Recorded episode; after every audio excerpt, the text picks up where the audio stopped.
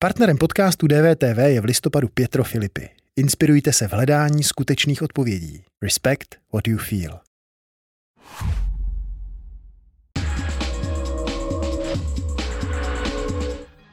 Nejdražší noc v historii jednání poslanecké sněmovny a také nejdůležitější zákon roku. Tak se podle komentátorů zapíše do historie páteční hlasování zákonodárců, kteří až ve dvě hodiny ráno rozhodli o zrušení superhrubé mzdy. Její zdaňování tak po 13 letech zřejmě skončí. Nově se také nejspíš bude danit hrubá mzda 15% u lidí s platem cirka nad 140 tisíc korun měsíčně 23%. A to není ze zásadních změn všechno. Kromě toho totiž prošel také návrh Pirátů na zvýšení slevy na poplatníka. Konečný účet těchto změn téměř 130 miliard korun ročně. A takto o veřejných financích mluvil v neděli premiér Andrej Babiš. Naše finance jsou jedny z nejlepších v Evropě. Dokonce, když to porovnám na počet obyvatel a naši ekonomiku, tak jsme nejlepší za minulé období a tento rok budeme stejně dobrý asi se Švédskem nejlepší. Takže není důvod se obávat toho, že by v budoucnosti nebyly peníze na důchody, nebo na platy, nebo na investice. Může si tak významnou částku Česko vůbec dovolit? Je bezprecedentní koronavirová krize dobrý čas na to snižovat daně? Komu změny nejvíce pomohou? Sledujte speciální vysílání DVTV k největším daňovým změnám za poslední dekádu. Rozhodnutí o daňových změnách předcházelo několika hodinové jednání v poslanecké sněmovně. A i po něm následovala politická bouře a chaos. Ministrině financí chce po Senátu, aby vypustil návrh na zvýšení slevy na poplatníka. Vyjednávat to půjde tento týden přímo premiér Andrej Babiš. Jakou má šanci? Podpoří ho v Senátu ODS tak, jak to udělala ve sněmovně? A jak chce ODS nahradit výpadek ve státním rozpočtu? Zeptáme se poslanců a místo předsedů rozpočtového výboru Mikuláše Ferjenčíka z Pirátů a Jana Skopečka z ODS. Nezodpovědná sekera a rumunské daně zaznívá od vicepremiéra a předsedy koaliční ČSSD Jana Hamáčka. Opustit vládu ale nechce, přestože ho k tomu někteří členové vyzývají. Jedním z nich je hejtman Pardubického kraje Martin Netolický. Proč je podle něj ČSSD k smíchu, pokud z vlády neodejde? A opustí on sám sociální demokracii? Zeptáme se. Snižování daní, nezodpovědnost, která zadluží další generace, nebo pomoc ekonomice v krizi? Co tak rozsáhlé daňové změny budou znamenat? Kolik nakonec zbyde lidem v peněžence? A nevydělají na změnách jenom ti bohatí? A na závěr debata dvou ekonomů, Heleny Horské z Raiffeisen Bank a Lukáše Kovandy z Trinity Bank. Sledujte speciál DVTV k největším daňovým změnám za posledních 12 let. Dobrý večer.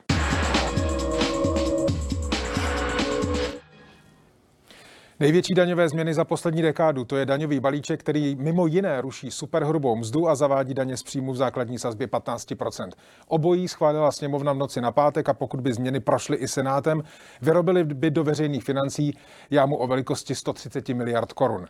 Ve studiu vítám Mikuláše Ferjenčíka, poslance za Piráty a místo předsedu sněmovního rozpočtového výboru a také Jana Skopečka, poslance za občanskou demokratickou stranu a také místo předsedu sněmovního rozpočtového výboru. Pánové, dobrý večer. Dobrý, dobrý večer. večer, děkuji za pozvání. Měli jste v pátek rozpočtovou kocovinu? Uh, Pane poslanče. Já, já, já jsem byl spíš jako z těch variant, které hrozily, to ještě nedopadlo nejhůř. Podle mě nejhorší variant. To mohlo dopadnout ještě hůř. Uh, rozhodně protože to mohlo dopadnout tak, že by, že by Andrej Babiš protlačil jenom ten svůj pozměňovací návrh, to znamená, eh, bylo by to skutečně jenom pro ty bohaté, jak jste se trochu náhodně ptali. A, eh, a potom eh, by už vlastně Senát vůbec k ničemu nepotřeboval a vůbec by neměl důvod se s ním teďka bavit. Na druhou stranu, Takže, pokud se mu podaří vyjednávání v Senátu, tak možná k tomu samému dojde akorát dílem Senátu. To já považuji za dost nepravděpodobné. Pokud by vůbec došlo k tomu, že by Senát vyhověl panu Babišovi eh, v tom požadavku na, eh, na škrtnutí z té slavy na poplatníka, což já si myslím, že byla chyba, každopádně samozřejmě vyloučit to nemůžu, tak ale by na oplátku eh, tam stoprocentně Senát přidal kompenzaci pro samozprávy, což je jeden z největších problémů toho balíčku, že, že vlastně likviduje rozpočty krajů a obcí. Takže jestli se tím mým návrhem podaří aspoň zachránit rozpočty krajů a obcí, tak rozhodně to stálo za to. S čím vy jste se, pane poslanče, probouzel? Já jsem se ráno. probouzel s, s tím pocitem, že se nám po letech, eh, velmi dlouhých letech a opakovaných návrzích eh, eh, podařilo zrušit superhrubou, superhrubou mzdu a po letech růstu daňového břemene v České republice vrátit alespoň čas peněz, které lidé navíc posílají do rozpočtu v posledních letech zpátky do jejich peněženek. A to, Takže... i, pardon, a to i přesto, že občanští demokraté v poslanecké sněmovně hlasovali pro oba ty návrhy, to znamená jak pro slevu na daňového poplatníka, tak pro zrušení superhrubé Tak mzdy. Eh, ano, tak eh, já jsem zvýšení slevy na poplatníka jsme tady s kolegou opakovaně podávali v poslanecké sněmovně v uplynulých letech. Já jsem také nemohl tušit, do jaké míry ty jednotlivé pozměňováky projdou nebo neprojdou, takže já jsem hlasoval prostě pro snížení daní, což je program ODS a věc, za kterou já, nebo se kterou já jsem do politiky a do poslanecké sněmovny vstupoval. Já jsem prostě přesvědčen, že tento stát má vysoké daně, že vybírá moc, že přerozděluje hodně a sliboval jsem v, ve své kampani a svým voličům, že budu daně snižovat, takže v tomhle smyslu to ne. pro mě nebyl úplně zlý večer. To, tomu rozumím z vašeho eh, čistě politického pohledu. Zajímalo by mě, jestli vlastně to, jak to zatím dopadlo, a je jasné, že ještě je tady Senát, prostě pan prezident a tak dále, tak eh, jestli to, jak to dopadlo, považujete za dobrý výsledek, vzhledem k tomu, že oba ty návrhy znamenají výpadek příjmu do státního rozpočtu. Ty bez zesporu výpadek příjmu znamenají. Na straně druhé, já jsem trošku překvapen tou hysterií, která se kolem toho zbudila.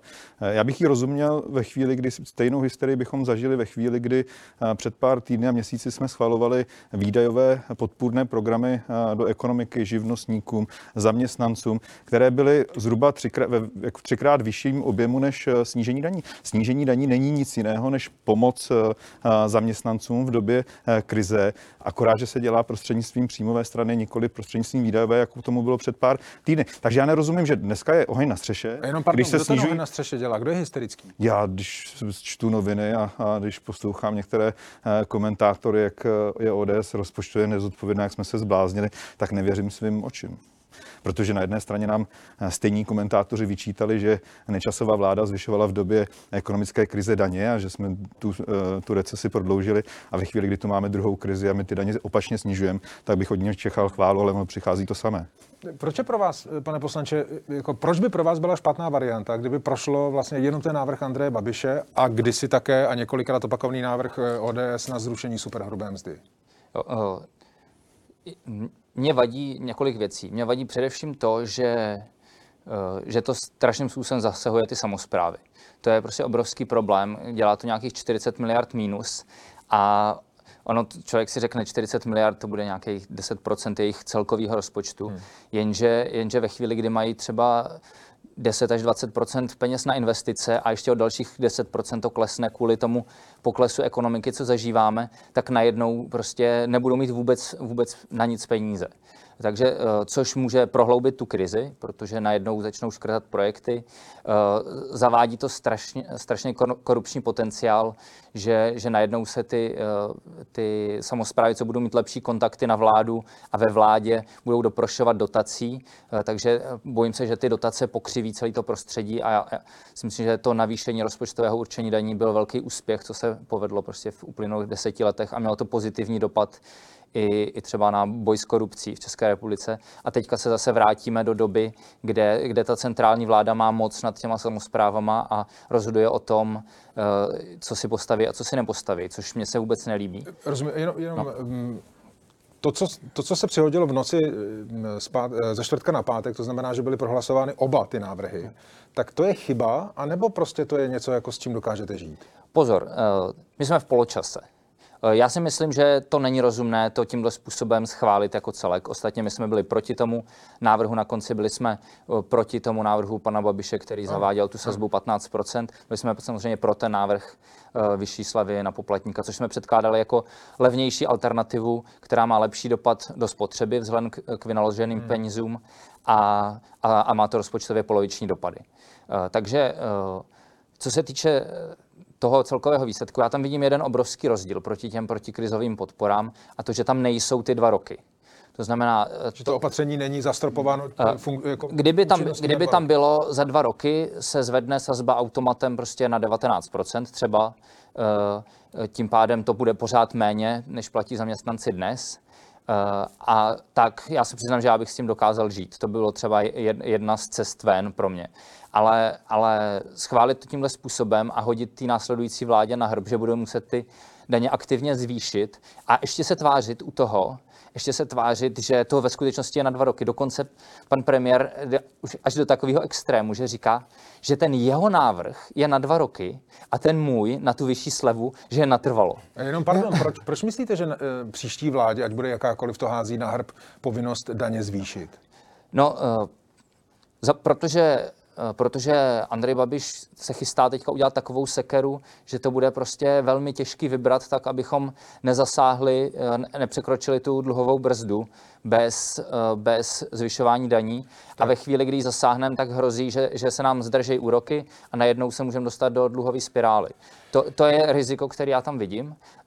A... Jenom vydržte, pane poslanče. Dva roky, proč ten návrh nebyl koncipován na dva roky a jestli je nezbytně nutné, aby až se nějakým způsobem vyhrabeme ze současné krize, daně opět zvýšit? No, tak eh, dva roky podle mě byl od začátku nesmysl. Já bych nic na dva roky eh, jako daňově podporovat nechtěl, protože si myslím, že problém českého daňového eh, řádu je mimo jiný jeho nepředvídatelnost. A jestli že se mají daňoví poplatníci na dva roky připravit na nějakou změnu a pak to po dvou letech vracet zpátky, tak tomu vůbec nerozumím. Považoval jsem to za chybu ze strany. Není to předvídatelné? Ze, ze, za dva roky prostě. Se... No, já, já jako fakt nevidím důvod na dva roky schvalovat nějakou uh, změnu. Nechápal jsem to ze strany uh, pana prezidenta Zemana. Podle mého názoru se pan premiér Babiš snažil trošku úlitbou jakoby splnit nějakou dohodu, kterou měl, podle mě hloupou uh, dohodu, kterou měl s prezidentem Zemanem, ale v tom samotném legislativním návrhu nebo v, v samotném tom zákoně nic o dvou letech uh, nehovoří. Dvouletá, dvouletá doba je uvedena jenom v důvodové zprávě, ale důvodová zpráva prostě nemá sílu, sílu, sílu zákona. Sílu zákona. No Takže je to samozřejmě natrvalo, pokud to někdo... A s tou povinností dvou... příští vlády, nebo povinností nutností příští vlády zvyšovat daně? To já o tom já přesvědčen nejsem a znovu říkám, mně přijde, že v České republice jak politická reprezentace, tak ekonomové zapomněli, že rozpočet má dvě strany, příjmovou a výdajovou. A zatímco tu výdajovou nikdo neřeší a vlastně, když se schvaluje každý návrh rozpočtu, když přichází paní Maláčová s další a s další dávkou, tak nikdo výdajovou stranu neřeší, nikdo to nekritizuje, nebo kritizuje, ale ne v takové míře, ne v takové míře, jako se teď kritizuje návrh na snížení daní a všichni jsou s tím poměrně v pohodě. A podívejme se na to, jak to opravdu narostlo. Mezi rokem 2013 a rokem 2019 příjem, na, příjem daně se zvýšily o více jak 400 miliard korun. Tato vláda oproti těm předchozím za ty čtyři roky dostala do výjimku na přerozdělování o více jak 400 miliard korun více. Proč z nich něco neušetřila? A proč dneska jakoby je oheň na střeše, když se z těch 400 eh, miliard korun, více jak 400 miliard korun, snažíme zhruba čtvrtinu vrátit zpátky eh, zaměstnancům, kteří podle mě v době krize prostě ty peníze použijou lépe než stát. Kdybych, kdybych, kdybych tu měl stát, který dokáže stavět kilometry nových dálnic, kdyby jsme měli premiéra, který dokáže dotáhnout eh, stadion od Sáblíkové, kdyby jsme tu měli premiéra, který sliboval rychlovlaky a měli jsme je tu, tak řeknu OK, tak ten stát potřebuje asi nějaké prostředky eh, na přerozdělování. Ale tady rostou daňové příjmy, rychlovlaky, stadion pro Sáblíkovou, nic z toho nemáme. Máme z toho rostoucí dotace pro Agrofer. A to já fakt nechci na tohle vybírat tak, peníze od lidí. Čistě v tom politickém, eh, jak si z politického hlediska si pojďme poslechnout teď ještě názor Andreje Babiše, eh, který explicitně, explicitně zmiňoval přímo vás, pane poslanče. O neserióznosti návrhu pana Ferjenčíka a podivnému hlasování sněmovny to, že pan Ferjenčík navrhl dvě částky na zvýšení ty základní slevy na poplatníka. A nejdřív navrhl 27 tisíc, to je dopad do rozpočtu všech 8,3 miliardy, to nebylo schváleno. A potom navrhl 34 tisíc, totální nesmysl, a to prošlo. Tolik Andrej Babiš. No to je jeden z důvodů, proč říkám, že je neuvěřitelný, jakým způsobem ten člověk lže. Prostě uh, Andrej Babiš za prvý, uh, těch 27 tisíc prošlo na rozpočtovém výboru, což místo toho, aby řekl, že to tam tehdy prošlo, tak tady říká, že to neprošlo. Pak já jsem navrhl tu vyšší slevu v řadě variant, od těch 34 tisíc, respektive navázání na průměrnou mzdu přes 33 tisíc, 30 tisíc a 27 tisíc. Plus tam byly další varianty od kolegů dalších a roz, uh, logicky sněmovna na návrh rozpočtového výboru to hlasovala od nejvyšší k nejnižší. První se hlasovala ta nejvyšší, prošla a tím pádem se ty další vůbec nehlasovaly. Což je běžné, protože v řadě jiných případech se prostě hlasuje o alternativách, sestupně nebo ze stupně seřazený. To není nic, to není nic eh, mimořádného. Ne, takže, pa, pardon, pane poslanče, vydržte. No, takže, eh, takže to se normálně schválilo. Eh, těch 27 by prošlo úplně určitě, protože tam byly ještě další strany, co se to chystali, to se chystali podpořit úplně všichni, kromě ANO, kdyby se náhodou hlasovalo o 27. A nechápu, jak může pan premiér vypustit z pusy, že to, že to neprošlo v té Dlužno podotknout, že my jsme samozřejmě zvali i zástupce hnutí ANO do tohoto speciálu o daňovém balíčku přímo ministrně financí Alenou Šilerovou, ale čas si na nás neudělala. Ještě, já jsem chtěl se vyjádřit k těm dvěma rokům, ještě abych to upřesnil. Samozřejmě byl by nesmysl eh, zrušit superhrubou mzdu na dva roky. To by byla úplná blbost. Ale, eh, ale cíleně na období krize snížit daně nebo třeba zvednout slevu nebo udělat kombinaci, podle mě zase takový nesmysl není. Ale e, můj problém s tím, s tím návrhem je ten, že já, já souhlasím, e, nebo chápu pana Skopečka, že říká, má se snížit daně, mají se snížit výdaje. To je konzistentní postoj, on to říká dlouhodobě, dává nějaké návrhy, my se můžeme bavit o tom, nakolik jsou realistické, ale, ale prostě je tam jasná politika. Ale Andrej Babiš se tváří, že je možné současně snižovat ty daně a současně zvyšovat výdaje a současně, že se to nějak jako vyřeší samo. A, a to je proč já říkám, že vynalezli, nebo že se tváří, že vynalezli perpetuum mobile na peníze. Chápu. A ve chvíli, kdy vládne ta vláda, co i přesto, že ty daně sníží, ty výdaje zvýší, tak, tak já si prostě nelajstnu pro to hlasovat, protože, no, a, protože tam vidím velký riziko. Eh, rozumím. Potom mě zajímají ještě jiné, ještě další věci. Eh, četl jsem na Twitteru vašeho pana předsedy Petra Fialy, jak píše, prý jsme hlasovali s Babišem. Zbláznili jste se? Psal eh, Petr Fiala. Babiš hlasoval s námi. Proč? To nevím, na to se ptejte jeho. Byl to vládní návrh, byl to návrh Andreje Babiše a jo. vy, tedy ODS, najednou říká, Andrej Babiš hlasoval s námi. No dobře, ale jako přiznejme si, kdo tu téma zrušení superhrubé mzdy tahne opravdu roky. To zrušení superhrubé mzdy prosadila už nečasová vláda do, legisl- do legislativy. To bylo spolu s jednotným inkasným místním prostě schválená legislativa, která kdyby nepřišla Sobotková vláda s ministrem financí Babišem, tak zrušení superhrubé mzdy máme dávno. Poté jsme to jako občanští demokraté podali jako pozměňující návrh nějakému jinému daňovému balíčku v poslanecké sněmovně.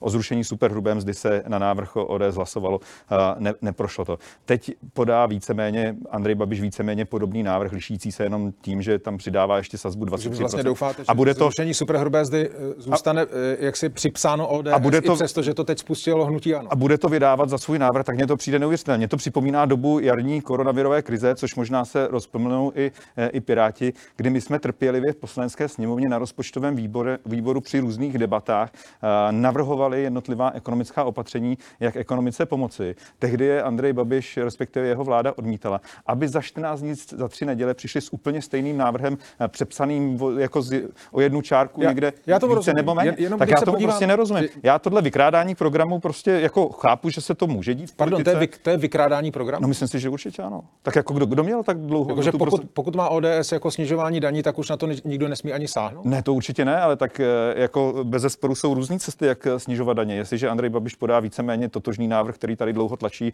ODS, tak to trošku za vykrádání nezlobte se programu považuje. Tak, teď jenom, abych si to úplně naprosto vyjasnil, protože když se dívám na to, jak eh, jste vy, zákonodárci, jak Pirátů, tak eh, ODS hlasovali v noci na zasedání z čtvrtka na pátek, tak vidím zrušení superhrubé mzdy, hnutí ANO, ODS a SPD, zvýšení základní slevy na poplatníka, to byl ten návrh Pirátů, ODS, Piráti, SPD, ČSSD, Lidovci, TOP 09. Jinými slovy vidím ODS u obou návrhů. Takže se musím zeptat, pokud oba tyhle ty návrhy dělají propad téměř 130 miliard eh, v příjmech veřejných financí, tak to je za vás v pořádku? To, tak, to, to, to Česká republika unese? Jsou to návrhy, kterými jsme my spojeni, já si říkám opakovaně, jsme podávali uh, obojí. My zároveň říkáme, že skutečně kdo snižuje daně, musí snižovat i příjmy. My jsme i v uplynulých letech při projednávání státního rozpočtu. Pardon, pane poslanče, to, je to prostě v pořádku? Takový výpadek jako Česká republika unese?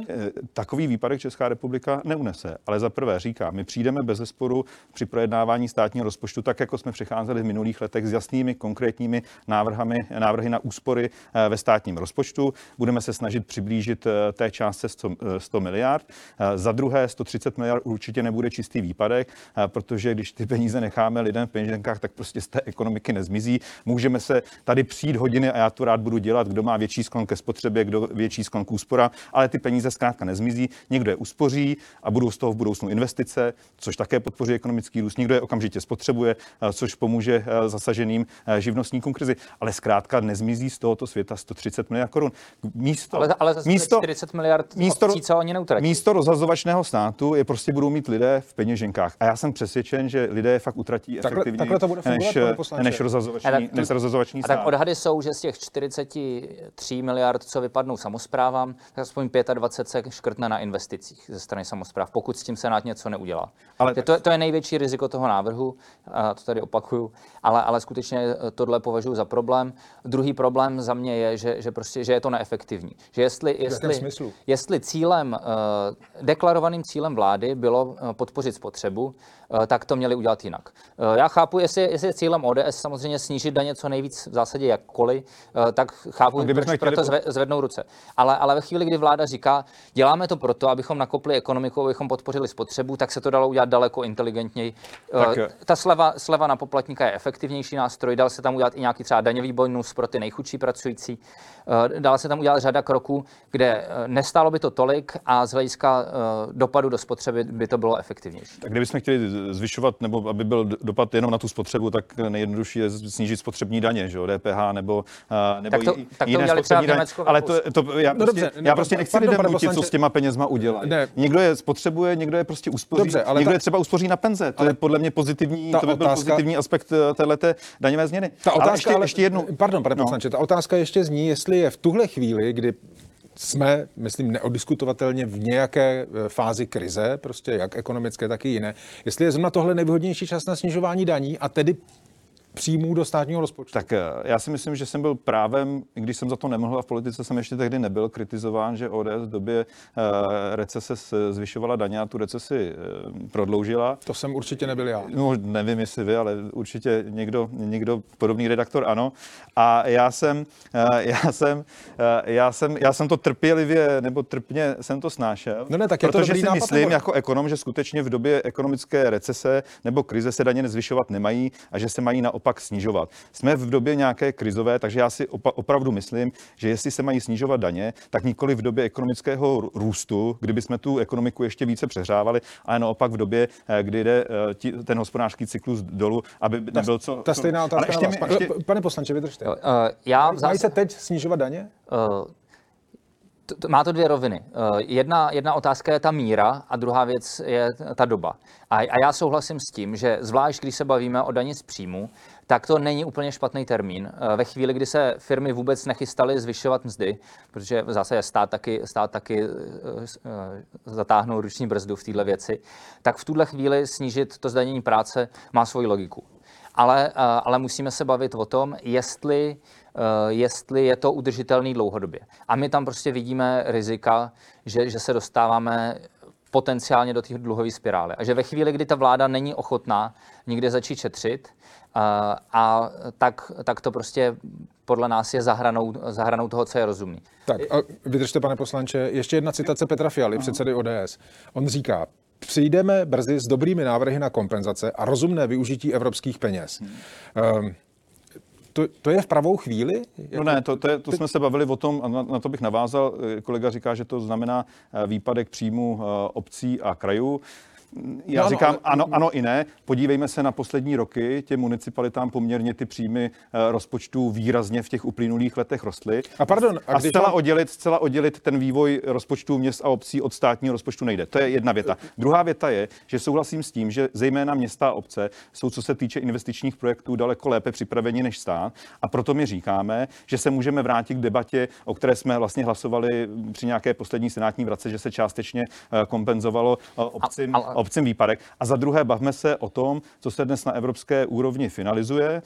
Je to ten takzvaný fond obnovy. Tam jsou velké prostředky připravené pro Českou republiku a já jsem přesvědčen, ačkoliv nejsem velkým fanouškem evropských dotací, že jsou-li tyto peníze eh, v Evropské unii pro Českou republiku vyčleněny, tak se snažme a bavme se o tom, aby co největší část těchto evropských prostředků směřovala právě na investiční projekty pro města a obce tak. a aby to nepřerozdělovala ministerstva. Je možné z fondu obnov eh, jak si dotlačit to, po čem už teď, protože chtěl jsem ocitovat Petru Peckovou, eh, hejtmanku Středočeského kraje, což zvlášť ODS bude zajímat vzhledem k tomu, v jaké koalici je ve Středočeském kraji. A ona říká, totální rána pro kraje a obce. Včera jsme dělali do noci na rozpočtu, vyškrtali jsme, co se dalo, kromě zásadních investic a to jsme doupali v dopad 8 miliard. Ale je to 12 miliard mínus. Tohle je fatální, nebude téměř na nic, budeme řešit, jestli bude na zdravotní a sociální péči a na veřejnou dopravu.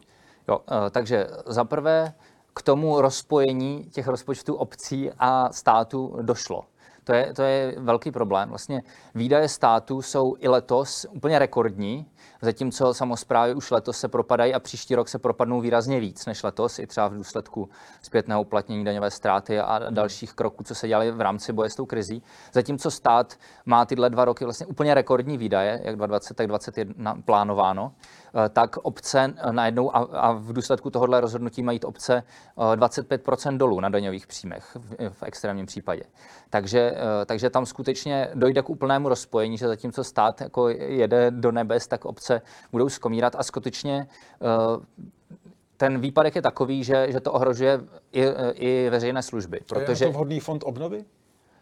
To já se přiznám, že, že bych uh, vařil z vody. Já jsem teďka to uh, uh, x dnů se věnoval především tomu daňovému balíčku. Uh, jsem si dost jistý tím, že ty peníze z fondu obnovy budou nějakým způsobem vázané.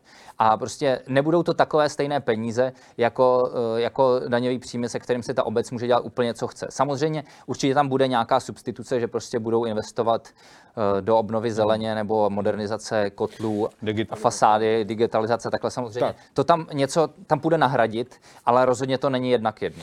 No a pak je tady ještě jedna důležitá věc, protože jak premiér Andrej Babiš, tak ministrině financí Alena Šilerová oznámili, že se vydají do Senátu a budou tam, minimálně podle toho, co říkali, lobovat nebo přesvědčovat eh, Miloše Vystrčela, šéfa Senátu, aby Senát eh, vlastně upravil celý ten daňový balíček tak, aby z toho ideálně podle Andreje Babiše vypadlo, vypadla ta sleva na daňového poplatníka a aby ten dopad eh, fiskální nebyl tak, tak velký.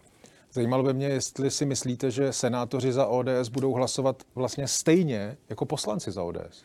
No, to doufám. My budeme mít v následujících dnech výkonnou radu a tohle je pro nás opravdu tak zásadní programová záležitost. Jako budete se snažit zavázat k tomu hlasování senátory? Mm, já myslím, že jsme dospělí lidé, že nemusíme mít nějaká závazná, klidně Pardon, zavažme. Ve, ve ale, ale že když, myslím si, že, že, výko, že když výkonná rada jako jasně říká, že tohle je názor a priorita ODS, tak se podle toho její zákonodárci budou, eh, budou, budou chovat. Takže já předpokládám, že senátoři logicky budou pomáhat tomu, co se povedlo ODS ve sněmovně protlačit. Ale jestli mi dovolíte, eh, s tou, v tom Senátu se dá na základě té výzvy Andreje Babiša a ministrině Šilerové zahrát poměrně podle mě zajímavá hra. Kolega se bude zlobit, že to bude hra o jeho odečitatelnou položku. To ale já pro mě to je pro chuči, Ale já si, já, si, já si myslím, že když Andrej Babiš a Alena Šilerová něco od Senátu chtějí, a oni chtějí, něco od něj potřebují, tak ten Senát by si naopak měl o něco říct eh, ministrně Šilerové a premiérovi eh, Babišovi.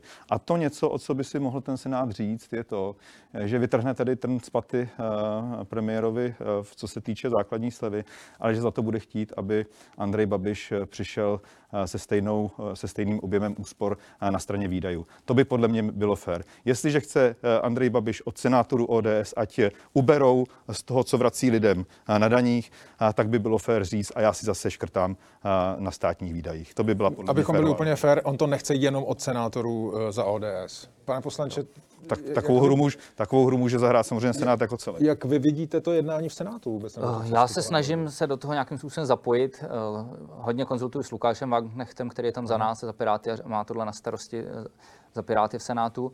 A konzultoval jsem to teďka se zástupci celé řady stran, co jsou tam zastoupené. Myslím si, že Senát bude usilovat o pozměňovací návrh, který bude průchozí ve sněmovně. To znamená, odhaduju, že tam bude to zrušení superhrubé mzdy, ale těžko říct, jestli nebude v nějaké kompromisní výši. To je těžko říct, jak, jak to jednání dopadne. ta základní sazba. Ta základní sazba, přesně tak. Hmm. Jestli to bude 17 nebo 19 nebo, nebo nějaký nebo časové ohraničení. Podle mě jedna z těchto tří variant je naprosto reálná. Eh, a stejně tak si myslím, že jestli mají aspoň trochu cti v těle, tak tam nechají aspoň kus té slevy. A hlavně doufám, že tam zachovají ten, zachovají ten princip, že, že se ta sleva valorizuje s, eh, s průbě, eh, průměrnou mzdou. Já jenom... Protože to je, to je velmi důležitý princip, kde od roku 2008, kdy se zavedla ta sleva, vlastně neustále klesá v důsledku inflace a růstu reálných mest. Já jenom varuju před tím, aby jsme si hráli s těma sazbami. Já jsem to říkal panu vicepremiérovi Hamáčkovi, který taky přišel s 19% sazbou.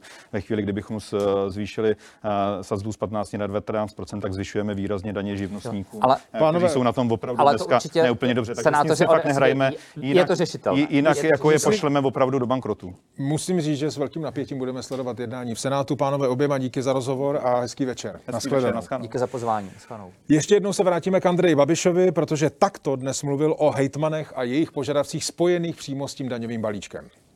A pokud dneska vidíme, a je mi to velice líto, že někteří hejtmani dělají politiku a křičí, že dostanou méně peněz a já myslím, že jsem xkrát a můžu to znovu zopakovat, kolik naše vláda dala navíc krajům, a k tomu se ještě dostanu. Pan Netolický, který eh, se sice styděl kandidovat za ČSSD, ale teď má různé návrhy, aby ČSSD odešla z vlády, tak ten měl v roku 2013 7 miliard 769 a 2019 měl nárůst na 13 miliard 860, takže to je plus 6,1 miliardy a na účtech má 2,6 miliardy. Hejtman Pardubického kraje a člen České strany sociálně demokratické Martin Netolický. Dobrý večer. Dobrý večer. Tohle, co teď budu říkat, je citace. Pohár přetekl. Sociální demokracie musí odejít z vlády, která dnes v noci přestala fungovat, jinak bude prosmích. To jste napsal, pane Hejtmane, na Facebooku v pátek ráno. Stále na tom trváte? Trvám a e, nemám co měnit a v kontextu, co říká Andrej Babiš, já být jim, tak se stydím za tyto výroky, protože evidentně e, čísla mohu potvrdit, ale s jednou drobností, že těch 6 miliard je včetně platů učitelů, které pardubickým krajem a rozpočty krajů obecně protékají. To znamená, Andrej Babiš právě ukázal dnes na tiskové konferenci, že vlastně není důležité, co je pravda ale jak se některé věci vykládají na venek, že to je demagogie a pan kolega, pan premiér, já nevím, jestli mm, můžu vůbec říkat kolega, protože kolegové hejtmani se zabývají sestavováním rozpočtu stejně jako starostové a vidí situaci. Pokud vidí na účtech 2,5 miliardy korun na účtě Pardubického kraje, tak to jsou prostředky, které už jsou zazávazkované, přesně určené a přesně se eh, uvolňují na konkrétní potřeby. A to nejsou potřeby jenom investičního charakteru. Eh, ty jsou samozřejmě eh, v rámci rozjednaných smluv o dodávkách také, ale samozřejmě jsou tam i provozní výdaje. Jsou tam záležitosti na zdravotnickou záchrannou službu, na naše školy, provozní Rozumím. příspěvky Hejtmane, na sociální ústavy. Jestli dovolíte, k těm, řekněme, finančním a rozpočtovým detailům se ještě hned dostaneme. Zajímalo, no. zajímalo by mě, jestli si myslíte, že ČSSD odejde z vlády. No já osobně budu na každém grémiu, na které nyní mám být zván, protože eh, jako poslední hejtman eh, ze stanov mám právo eh, se účastnit grémí, tak já na to budu neustále upozorňovat, protože první spor, o kterém určitě bude řeč, tak je sestavování státního rozpočtu samotného, protože v této chvíli se schvaluje daňový balíček, ale na základě něho se potom sestavuje státní rozpočet. A já nevím, na jakých parametrech kolegové chtějí pro tento státní rozpočet hlasovat, když teď jsou proti daňovému balíčku. Těch problémů, které které se nám eh, během několika týdnů objeví, je celá řada. A já prostě odmítám to laické, neodborné tvrzení premiéra této země, který právě prokázal, že rozpočty krajů nezná. Jsem přesvědčený, že nezná ani rozpočty obcí a je pro mě otázkou, jestli vůbec zná státní rozpočet. Já jsem eh, na eh, no, některé no, z Jenomže já, já tomu, pardon, pane Hitmane, jako tomu, co říkáte, rozumím. Na druhou stranu, uh jako je cesta, aby ČSSD, která v tuto chvíli je koaličním partnerem hnutí ANO, která je prostě ve vládě, je spolu odpovědná za to, jaké zákony v této zemi budou, tak sice, že nehlasuje pro ani jeden z těch návrhů, který v noci eh, ve sněmovně ze čtvrtka na pátek prošli, pro ten daňový balíček, ale přesto vlastně tady je a stále stojí vedle hnutí ANO ve vládě. Tak by mě zajímalo, jestli je to vlastně únosné, aby zůstávala ve vládě. Já jsem se jasně vymezil a řekl jsem to definitivně, že prostě toto už je za hranou a pan premiér je pouze demagog a obratný řečník, ale nikdy eh, neřekne tyto věci do očí. Já jsem mu posílal sms a ani na ní neodpověděl. Já jsem ho zval do Pardubického kraje, ať nám rozpočet sestaví, když má takové představy o zdrojích. Eh, já se prostě domnívám, že ČSSD nemůže být eh, tím chudým bratříčkem, chová se příšerným způsobem koaliční partner, není to vyvážená spolupráce a tvářit se, že vláda funguje jako tým, když tady vládní strany se nejsou schopny domluvit ani na základních parametrech daňových zákonů, což je mimochodem pro budoucnost České republiky mimořádně důležité, a tvářit se, že to nic není, já říkám, že to je. A souhlasím s některými politology, že tento zákon je možná jeden z nejdůležitějších, který byl v rámci poslanecké sněmovny v tomto volebním období projednáván. Akorát no. jediné, co se. Pardon. No, chci k tomu jenom poznamenat, že vy říkáte, že vláda nepracuje jako tým. Na druhou stranu, když se dívám na vyjádření dalších politiků České strany sociálně demokratické, tak se musím ptát, jestli sociální demokracie pracuje jako tým. Vidím Jana Hamáčka, vašeho předsedu, který k tomu říká, že odchod z vlády není na pořadu dne. Jana Maláčová říká, že při pandemii se z vlády neodchází a vlastně s tím souhlasí ministr kultury Lubomír Zaorálek. To pro vás nejsou argumenty? Podívejte, největším problémem je, že daňový balíček se projednává právě v době nouzového stavu, v době pandemie a zároveň v době, kdy Česká republika neprochází jednoduchým ekonomickým obdobím. A to, že se o těchto věcech debatuje, je logickým dopadem toho, že někdo předložil poslanecký návrh zákona do sněmovny. Sněmovna se zhádala jako dlouho ne předtím a výsledkem je totální paskvil, který hraničí s rozvratem veřejných financí. A neupozorňuji na to já, upozorňuje na to celá řada národohospodářů a dalších. A vláda se mimochodem v koaliční smlouvě jasně zavázala, že pokud jde o daňové záležitosti, bude postupovat v souladu eh, obou koaličních partnerů. Já jsem tehdy byl u jednání o sestavení vlády. Eh, projednávali jsme eh, tehdy na bilaterálních jednáních koaliční smlouvu a pak následně jsem eh, dojednával i část programového prohlášení, které se týká místního rozvoje. To znamená, pokud pan premiér něco vypráví, eh, že jsem byl od začátku proti, ne. Já jsem jako místo předseda sociální demokracie spolu s Janem Hamáčkem a dalšími vyjednával. A můžu říct, že toto je flagrantní porušení koaliční smlouvy a eh, musím za sebe říci, že někdo už musel říci dost. A pokud sociální demokracii zatím k tomu nenazrál čas, z hlediska tedy jejich čelných představitelů, tak já se domnívám, že ten čas nastal. A tento názor budu sociální demokracii eh, dál hájit, protože mimochodem eh, těch eh, reakcí, které mě během víkendu přišly, a to nejenom od komunálních politiků a kolegů, a partnerů, ale je to samozřejmě i od řadových členů, protože toto je naprosto nedůstojná, nedůstojná role, kterou ČSSD zastává ve vládě.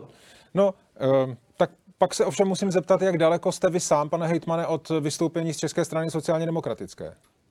Já jsem v sociální demokracii zažil růsty a pády, jsem v ní 20 let a jsem z ní v ní v kvůli nějakému přesvědčení. Na rozdíl od hnutí ANO, kdy pan premiér nedávno sdělil a připomenu, že hnutí ANO nefunguje na žádné ideologii, no tak já myslím, že jedna ideologie tady je. Nicméně sociální demokracie je prostě světonázor, který funguje a eh, je to pohled na celou řadu věcí. Například já se pohybuji v regionálním rozvoji a je to pohled na decentralizace pravomocí směrem do území, eh, naprostý vlastně rozpor s centralizací odpo, odpo, a podobně. Vaše odpověď, je, vaše odpověď je, že o tom neuvažujete.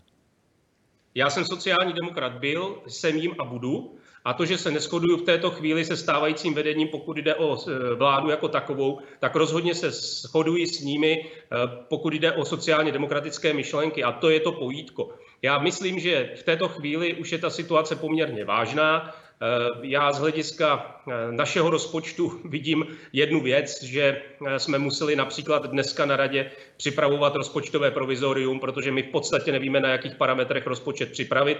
A jestli si někdo myslí, že jsme si nasyslili a že to jsou jako peníze netolického a dalších hejtmanů, nejsou, to jsou veřejné peníze. Akorát se mně zdá, že někteří vůbec netuší, jak tyto rozpočty se sestavují a jak jsou, jak jsou nastavovány. Uh... Nevím, kdo říká, že máte nasysleno. Eh, na druhou premiér. Stranu, eh, budiš. Na druhou stranu by mě zajímalo, pokud by ten balíček prošel plus minus v těchto intencích, tak jak teď směřuje do Senátu, tak co by to znamenalo pro Pardubický kraj? Co byste museli, museli osekat? A teď jenom připomínám, že z veškerých dostupných jaksi, čísel a statistik jsou na tom krajské samozprávy, co se týče hospodaření, což je vlastně dobrá vizitka pro hejtmany, tak jsou na tom vlastně dobře. Neprovozují žádné deficitní hospodaření prostě a tak dále. Takže co to pro vás bude znamenat?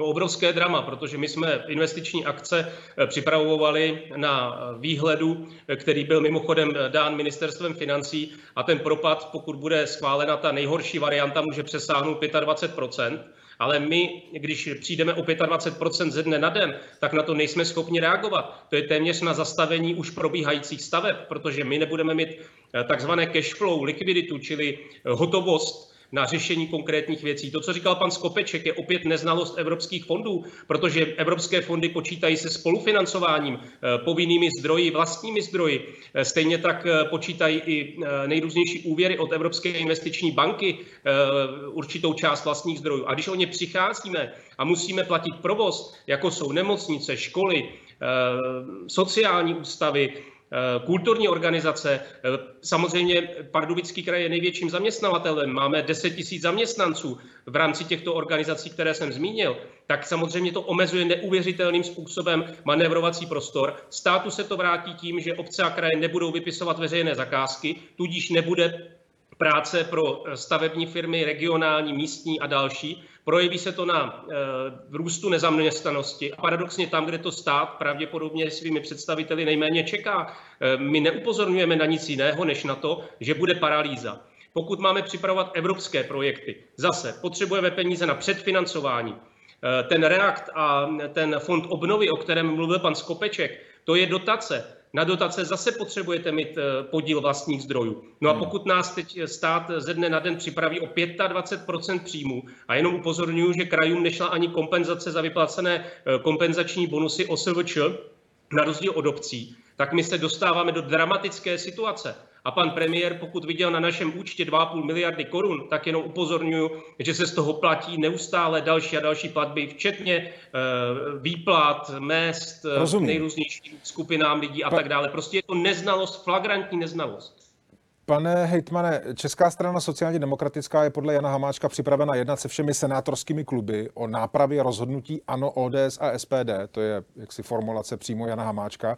A on také říká, rád představím náš koncept zrušení superhrubé mzdy a nárůstu slevy na poplatníka bez devastujících dopadů na státní, krajské a obecní rozpočty. Hmm, nevím, do jaké míry jako tušíte o tom, jak tento návrh vypadá, ale dáváte tomu nějakou šanci? Tento návrh eh, jsem zaznamenal a je velice rozumný, protože jednak je to návrat k tomu, co se vláda zavázala v, eh, v programovém prohlášení, to je 19 a 23% a zároveň snížení daní. Eh, ve vládním prohlášení dokonce bylo napsáno o 1% bod, což byl podle mého názoru rozumný závazek, který vycházel a mimochodem ze situace, kdy jsme byli v prosperitě, teď jsme v době krize, podvazujeme, podkopáváme příjmy eh, rozpočtů obcí, krajů a států a tváříme se, že je to v pořádku. Eh, eh, Jan Hamáček také, jestli se nepletu, navyšuje nebo doporučuje navýšit, nebo navrhuje navýšit, pardon, hledal jsem správné slovo, slevu na poplatníka na 30 tisíc. To znamená, je to eh, upravený návrh oproti tomu původnímu ve sněmovně. Eh, to znamená, že ten výpadek ve veřejných rozpočtech by byl pravděpodobně vyšší, lidé by ušetřili. Z našeho pohledu je to rozumný návrh, protože eh, ta sleva na poplatníka je výrazně spravedlivější. A tak, jak já říkám jenom na první dobrou jsem posoudil ten dnešní návrh, tak se mi zdá zajímavý. Smutné ovšem je, že to není návrh vládní koalice a opět jsou to ad hoc návrhy, eh, které podle mě znepřehledňují tu situaci. Hmm. Já bych uvítal vládní návrh. Rozumím. Eh, pane Hitmane, děkuji za rozhovor a nashledanou. Také děkuji, nashledanou. Eh, teď se vrátíme ještě jednou eh, na, řekl bych, tu sněmovní úroveň, protože ministrině financí České republiky Alena Šilerová dnes na tiskové konferenci také vysvětlila, eh, proč vlastně sněmovna odhlasovala dva daňové návrhy, které snižují příjmy státního rozpočtu. Neměli jsme žádný signál od našeho koaličního partnera, to mě asi mrzí ze všeho nejvíc, že by se chystali podpořit tu slevu nejvyšší, ten návrh ve vyšší průměrné mzdy. A e, já chci říct, že to byl skutečně alternativa. Na jedné straně byl pozměňovací návrh Andreje Babiše jako poslance na 15 a 23 a pak byly návrhy různé. Tento, když vemu poslance Ferjenčíka, tak on navrhoval 19 a 23 a různé alternativy slev. Dokonce rozpočtový výbor podpořil jeden návrh slevy, ale zhruba řádově za nějakých necelých 8 miliard, bylo to tuším 27 tisíc 450, myslím, že to byl také návrh, eh, také návrh pana poslance Ferjenčíka. Čili nebyla vůbec žádná indikace. Bohužel ta hlasovací procedura, tak jak si sněmovna odhlasovala, byla nastavena tak, že se nejdřív hlasovaly ty slevy, až poté se hlasoval, hlasovaly sazby.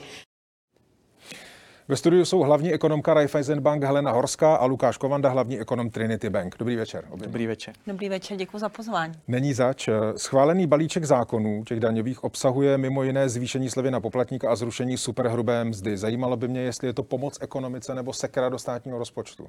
Především sekera do státního rozpočtu a to dost velká.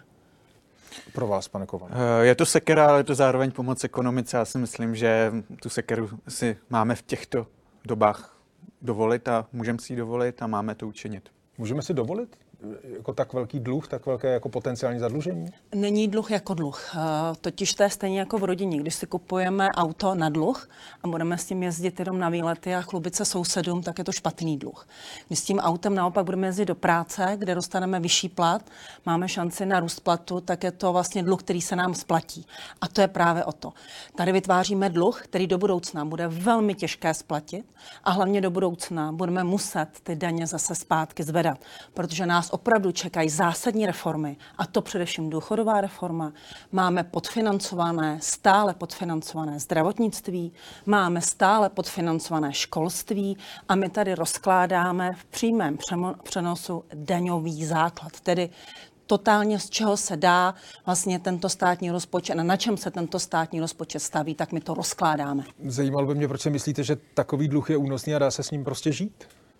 Eh, je to z toho důvodu, že eh, my máme i jiné příjmy. Eh, nyní nečekaný příjem z fondu obnovy, který bude 182 miliard korun. A to není ale jistý. Ten není jistý, to je pravda, ale navíc toto je nikoli zrušení superhrubé mzdy nebo toho balíčku, ale přerušení. To je na dva roky Politici Pardon, to deklarují. Je to, je to napsáno přímo v tom návrhu Není. zákona? Četl jsem to v důvodové zprávě. Je to jenom v důvodové zprávě, ale myslím si, že když bude ten dluh tak neúnosný, tak nám to brzy dají vědět na jeho ratingové agentury nebo dluhopisové trhy.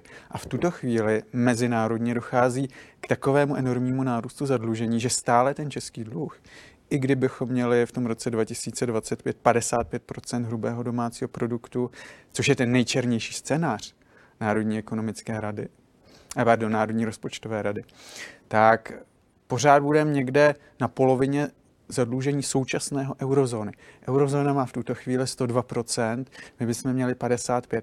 Já si myslím, že si to můžeme dovolit a je velmi žádoucí v tuto chvíli, abychom podpořili spotřebu lidí. A protože... Jenom abych si to, no. pardon, abych si to vyjasnil, tak to, že v tomhle ohledu spolu nesouhlasíte, znamená, že každý máte jiná čísla, nebo je každý jinak interpretujete, nebo to je čistě jenom o v podstatě, řekněme, politicko-ekonomický názor, který oba zastáváte? Jestli mohu já, tak eh, já vidím tam trochu jiný přístup k interpretaci a také trochu jiné vyhlídky, co se týká ekonomiky.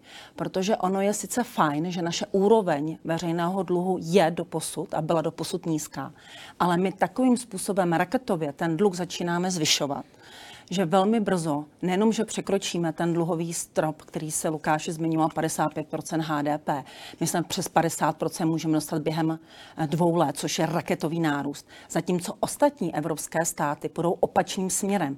A jak už mnoho studií naznačilo, nejde ani o úroveň dluhu, ale o jeho dynamiku. A ty si sám zmínil, že nám to finanční trhy spočítají a oni už nám to začínají počítat. Že když se podíváme na vývoj desetiletého státního dluhu dluhopisu, to znamená, kolik tento stát stojí desetileté peníze, tak už od podzimu tohoto roku tyto výnosy rostou. Jinými slovy, nám už se začíná prodra- prodražovat náš dluh. A připomeneme jenom, že z letošního státního rozpočtu šlo na splácení dluhu necelých 40 miliard. Brzy to má být 80 miliard, za chvíli to bude 100 miliard. A jsou to peníze, které musíme zaplatit. Lukáš Kovan. Eh, Ne, tak jako já jako s tímhle se shoduju, jo, to já nemám žádný s tím. Akorát ta míra nebezpečnosti toho, v tom se Eh, lišíte. Já v tom nevidím tu míru nebezpečnosti a nemyslím si, že ten pohyb na těch výnosech dluhopisových byl dán, protože Helena správně říká, že to bylo od října, ale v říjnu přece ještě nikdo nevěděl, že bude eh, schválen tento balíček. My jsme to nevěděli ani minulý týden. Vždyť mě se tázali lidé, opravdu to teda projde. Lukáši, pardon, ne? my jsme na výboru pro makroekonomické prognózy probírali tento balíček, takže září jsme věděli. Ano, na druhou ale- stranu takhle, abychom byli úplně fair, nikdo nemohl vědět, jako co se strhne v noci ze čtvrtka na pátek v poslanecké sněmovně. A které, Nevědět. které návrhy budou prohlasovány. Nevěděli jsme při, ty kontury. Já si myslím, že to spíše souviselo ten nárůst těch eh, a ten pohyby na těch výnosových křivkách eh, a na výnosech eh, tuzemských dluhopisů spíše tedy s tou druhou vlnou, která u nás jaksi byla výraznější než v jiných zemích. Já bych to vůbec zatím nedával do souvislosti s těmi veřejnými financemi. Víme, že ratingové agentury nám před pár dny, ty dvě klíčové, Standard Poor's a Fitch, ty nám řekli, eh, máte stabilní výhled veřejných financí, vůbec nezměnili rating a vůbec ani nezměnili výhled. To znamená stabilní výhled a pozitivní výhled a řekli, po roce 2021 jste připraveni konsolidovat své veřejné rozpočty. A já s tímto souhlasím a já věřím té vládě, že to učiní. Já proto si myslím, Věříte že té příští vládě, že to učiní? bude muset, protože jestliže to neučiní, tak pak eh, ty trhy se na to podívají a řeknou, no tak eh, Česko přestává být eh, bonitní věři, bonitní dlužník a my musíme tedy Tomu eh, ochránit jeho věřitele. Je- jestli- Ale zatím tam nejsme a já si myslím, že když vidím, jak se zadlužují jiné země, my jsme si v prvním pololetí, my jsme se zadlužili méně než průměr Evropské unie, my jsme se zadlužili méně než většina zemí Evropské unie. Chápu. Navzdory tomu, jak se říká, jak se zadlužujeme. Takže pořád si myslím, že těchto, eh, i kdyby to bylo přes těch 200 miliard, tak pořád to je něco, co To můžeme dá žít. Pořádku unést, aniž by to zhoršilo nějak zásadně stav Já vám nabídnu jenom, jenom eh, dnešní tweet Miroslava Kalouska, bývalého ministra financí, který říká, bude-li schválen daňový balíček, existují, předpokládám, že myslel asi v té verzi, eh, ve které odešel z poslanecké sněmovny, existují jenom tři možnosti. Nemilosrdná redukce veřejných služeb, zvýšení nepřímých a majetkových daní, kombinace obou variant. A on dodává, že nechce být u žádné varianty, ale myslím, že gro jsou tyto tři, eh, tři body. S tím byste souhlasila? A Naprosto. A já Bude, jenom eh, budou podotknu- redukovány veřejné služby? V situaci, kdyby, eh, když stát bude chtět přistoupit, jak už tady Lukáš zmínil, že věří v konsolidaci veřejného rozpočtu, tak počítejme s tím, že budeme konsolidovat veřejné rozpočty na úrovni schodku okolo minus 8% hrubého domácího produktu. To znamená, to budou obrovské schodky, které my, na které my jako naše ekonomika nejsme zvyklí. Budeme mít deficit, na který také je to, bude to historicky nejvyšší deficit. A do toho bude chtět stát konsolidovat veřejné rozpočty. Takže eh, bude muset bezpodmínečně vrátit daně tam, kde byly. Znamená, musí říct voličům na rovinu teď, že opravdu to snížení daní je přechodné a krátkodobé. A že nejenom, že bude muset ty daně vrátit na původní úroveň, ale dokonce je bude muset zvýšit, protože budeme muset platit ty úroky z těch dluhů, to protože znamená, je třeba- úplně jedno, z jakého důvodu rostly úroky, ale prostě rostou. Pardon, t- m, v momentě, kdy třeba teď politici občanské demokratické strany říkají, mají to dlouhodobě v programu, snižování daní je z jejich pohledu správně a tak dále, a že není důvod někde po dvou letech, to znamená, jak si v tom období další vlády e, daně zpátky zvyšovat, tak se mílí nebo nejsou v realitě? Tak ať ti řeknou, kde budou šetřit, kde najdou úspory eh, ve veřejných rozpočtech, kde najdou dodatečné příjmy. Protože předpoklad, že sníženými daněmi, takto, jak jsou nastavené, eh, rozjedeme spotřebu, tak to je jenom částečná pravda. Protože velmi dobře víme, že eh, vyšší příjmové skupiny tuto spotřebu budou často realizovat mimo tuto ekonomiku, mimo tuto zemi. Budou spíše investovat, než utrácet. A budeme se tady opět vytvářet a nafukovat bublinu v cenách nemovitostí, bublinu v cenách aktiv a naopak ty investice půjdou z ekonomiky pryč do zahraničních akcí. Já to nevidím jako podporu ekonomiky. Pane Komando, tohle je citace z vašeho webu jenom kousek toho přečtu. I ta část vlivných lidí a expertů, jež se má za protržní, najednou zrušení superhrubé mzdy kritizuje, protože Babiš. Vždyť ale přece jde o rozsáhlé snížení přerozdělování. Prakticky všichni lidé si polepší, pohorší si vlastně jen část velkých vlastníků řady nemoc, eh, nemovitostí, tak co. Jenže, protože Babiš je tohle snížení daní špatně. Takhle to je jednoduché. Tak je to pochopitelně určitá zkratka, ale já mám ten pocit, že i řada lidí, od kterých bych očekával, řekněme, že budou vítat snížení daní, tak se k nečiní. A já si myslím, že je to hodně dáno tím, že je to spojeno se jménem Andreje Babiše, který je tou klíčovou silou, ne jedinou, protože vlastně ODS tento návrh má ještě déle než on a déle ho prosazuje, ale Andrej Babiš skutečně s ním je spojen a řada lidí ho prostě nemá ráda a e, cokoliv on vlastně prosadí, tak oni automaticky mají za špatný. Takže ta kritika téhle věci, o které se bavíme, je kvůli tomu, že to prosazoval a přinesl to do poslanecké sněmovny Andrej Babiš? Je to zásadní, zásadní součást té kritiky. Další součástí je to, že je to zadlužení a na tu, na tu česká veřejnost hledí eh, a často velmi správně, eh, velmi ne, nepřeje si prostě zadlužování. A další věcí je to, že třeba podle některých ekonomů to opravdu podporuje spíše tedy e, investice bohatých míst, aby to nakopávalo tu spotřebu těch chudších. Ale já si myslím, že my musíme se starat i o to, jak ti investoři bohatší mohou investovat, takže musíme i jim uvolňovat prostředky, protože pokud se chceme eh, přestat stát montovnou, pokud chceme eh, dostoupit na vyšší vývojový stupeň naší ekonomiky, tak potřebujeme investice, potřebujeme kvalifikované lidi a neustále se starat o to, zda se daří těm nejchudším, protože chudší u nás se nemají špatně. U nás je nízká míra chudoby, ohrožení chudobou, nízká míra materiální chudí deprivace. Lidé se u nás nemají špatně? Nemají. Chudí lidé se mají vždycky, vždycky špatně relativně vůči střední třídě nebo bohatým. To je z definice. Ale když se, když se podíváte na úroveň ohrožení chudobou, u nás je nejnižší v celé Evropské unii. Když se podíváte na uh, materiální deprivaci, to, to znamená... Asi pravděpodobně moje otázka pramenila spíš z takového jako přímějšího kontaktu třeba s někým, kdo je na ulici bezdomová a tak dále. Uh, to jo, ale takový, takový lidé jsou ve všech zemích a ve všech zemích Evropské unie je jejich vyšší podíl než u nás. Já rozhodně nezastírám, že u nás nejsou lidé, kteří se nemají špatně.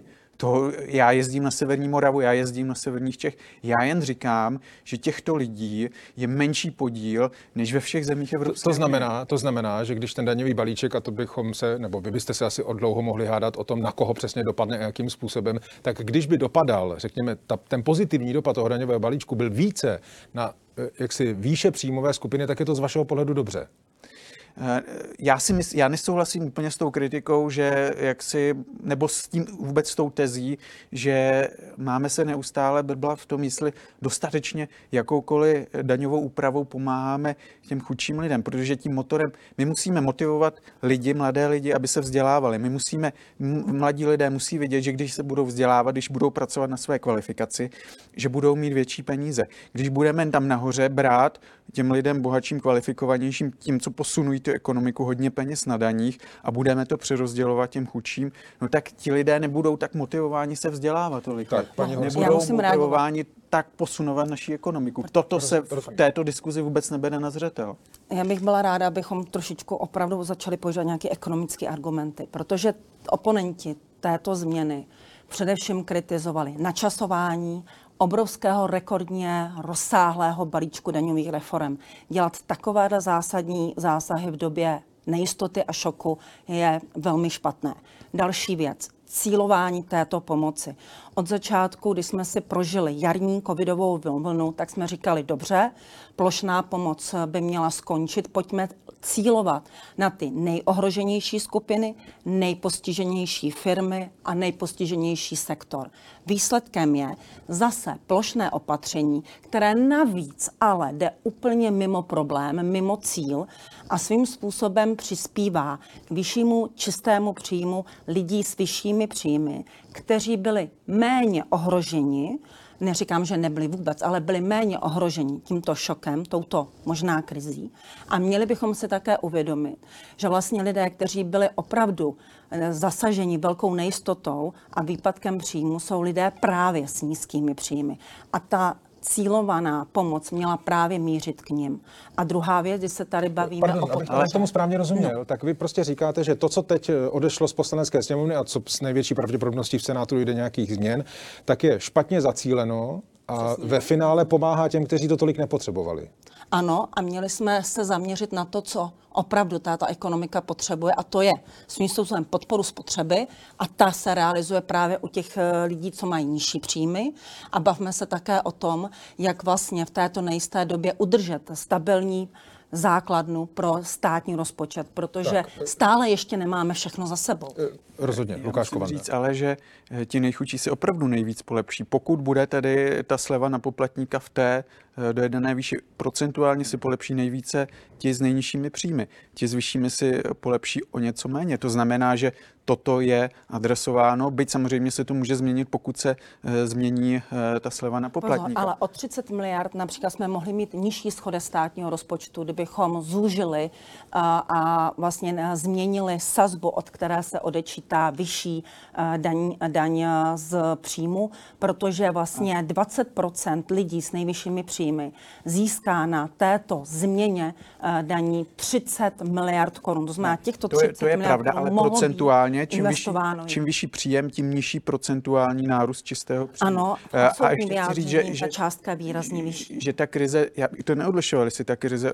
zasáhla spíše chudé nebo bohaté. Já si myslím, že ona přece zasáhla spíše sektorově. Ona zasáhla eh, sektor turistického ruchu a tam zasáhla všechny, řekněme, od chudších průvodců po bohaté majitele hotelů eh, zasáhla všechny lidi. Můžeme samozřejmě říkat, že majitelé hotelů mají polštář, což asi mají, ale přece lidi v průmyslu, ať už chudé nebo bohaté, vůbec nezasáhla, protože tam fungují jiné programy jako antivirus. Ona spíše udeřila, řekněme, sektorově a nedá se říci, že by zasáhla jenom chudé nebo jenom bohaté? Tak, jestli, ale jestli průměrná mzda, jenom eh, poznámka, průměrná mzda u nás v sektoru služeb, když nebereme IT a bankovnictví, tak je výrazně nižší než průměrná mzda v průmyslu. Jinými slovy, vracíme se tam zase zpátky. To znamená, bavíme-li se o tom, které sektory, ty třídy měly být lépe zacíleny a měly by dostat větší pomoc, tak jsme zpátky u toho lidé s nižšími příjmy a lidé právě z těch služeb. Tak a ještě, ještě jedna věc, eh, která je, myslím, docela důležitá. Hejtmani, eh, myslím, nejhlasitější nejčernější mezi nimi Martin Netolický, hejtman Pardubického kraje,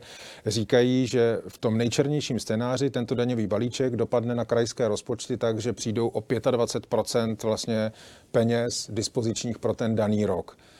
Ehm, dá se z tohohle prostě nějak výjít? Dá se z toho, ehm, dá se z toho prostě utéct tak, aby nemuseli kraje ořezávat například své veřejné služby a tak dále? Přechodně samozřejmě všichni si nějakým způsobem budou muset uh, utáhnout opasky nebo čelit nějaké náročnější situaci kvůli koronakrizi, ať už domácnosti, firmy, banky, kraje, obce, celý stát. Ale já jsem tady zmiňoval ten fond obnovy, to je 182 miliard korun.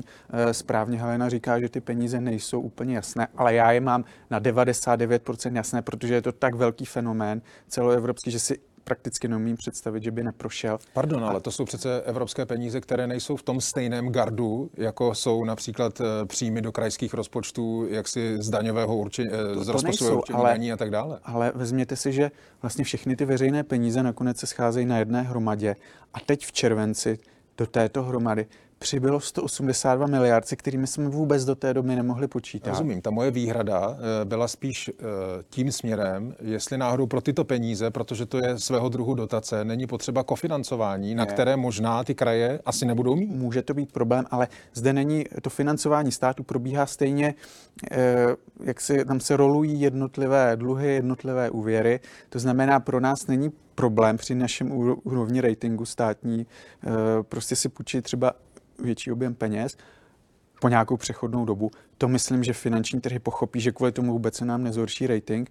A jakmile tedy toto profinancujeme, kofinancujeme, předfinancujeme, tak pak jakmile přijdou peníze z toho fondu obnovy, tak my to zase všechno splatíme a nakonec Takže opravdu... to, to vlastně není problém. Dopad na krajské a případně obecní samozprávy to z vašeho pohledu no, není problém. Takhle samozřejmě je to zátěž, ale rozhodně nesouhlasím s tím, jak se říká, že jsme teďka rozvrátili veřejné finance. To prostě není pravda a to nemůže nikdo odpovědný říct. Rozvrátili jsme je? Rozvrátili jsme 100% daňovou základnu, která přinášela státnímu rozpočtu pevné příjmy. Místo toho, aby jsme řešili problémy, které celkem jasně identifikovala například Mezinárodní organizace OECD, například snižování sociálního pojištění placeného firmami, tuto položku jsme nechali být. Místo toho, aby jsme přibližovali zdanění zaměstnanců eh, s živnostníky, také jsme toto nechali. Naopak jdeme proti.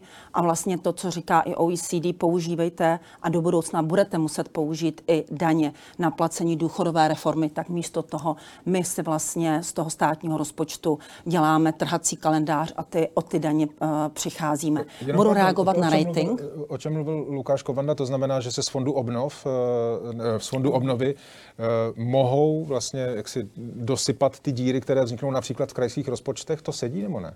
Mně to nesedí, protože jednak eh, komunikuji s eh, krajskými úřady a jeden velký problém, který oni mají, je také kapacita zvládnout tolik dalších nových projektů. To znamená, nejde o finanční, nejenom o finanční kapacitu, která bude velmi nízká až nulová. Jde o i lidskou kapacitu, kapacitu procesní a také jde o to, že eh, opravdu kraje budou muset začít hledat úspory v běžných investicích ano, a navíc i v běžných výdajích. Jenom, jestli to můžu krát.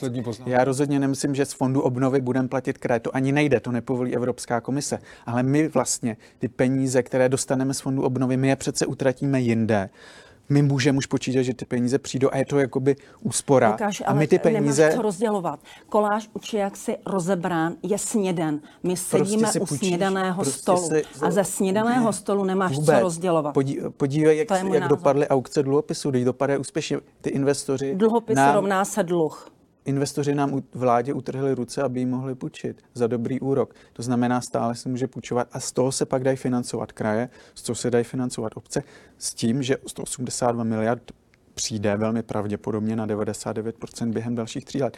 Já, to ne, já neobhajuju žádné zadlužení. Říkáte, já, že ten stůl tedy... Abychom Helena Horská říká, že ten stůl je snědený. Vy říkáte, že není? Ne, rozhodně není snědený, ale já neobhajuju zadlužování. Určitě ne. Já jsem ten poslední. Já jsem kritizoval Andreje Babiše v těch dobrých letech za to, že prostě ne, nešetřil víc. Já jen říkám, že v tuto chvíli prostě to rozhodně není snědený stůl, rozhodně to nejsou rozvrácené veřejné finance a rozhodně prostě nám nehrozí to, že bychom byli na 60%, my být HDP, dluhu k HDP, tam rozhodně nebudeme.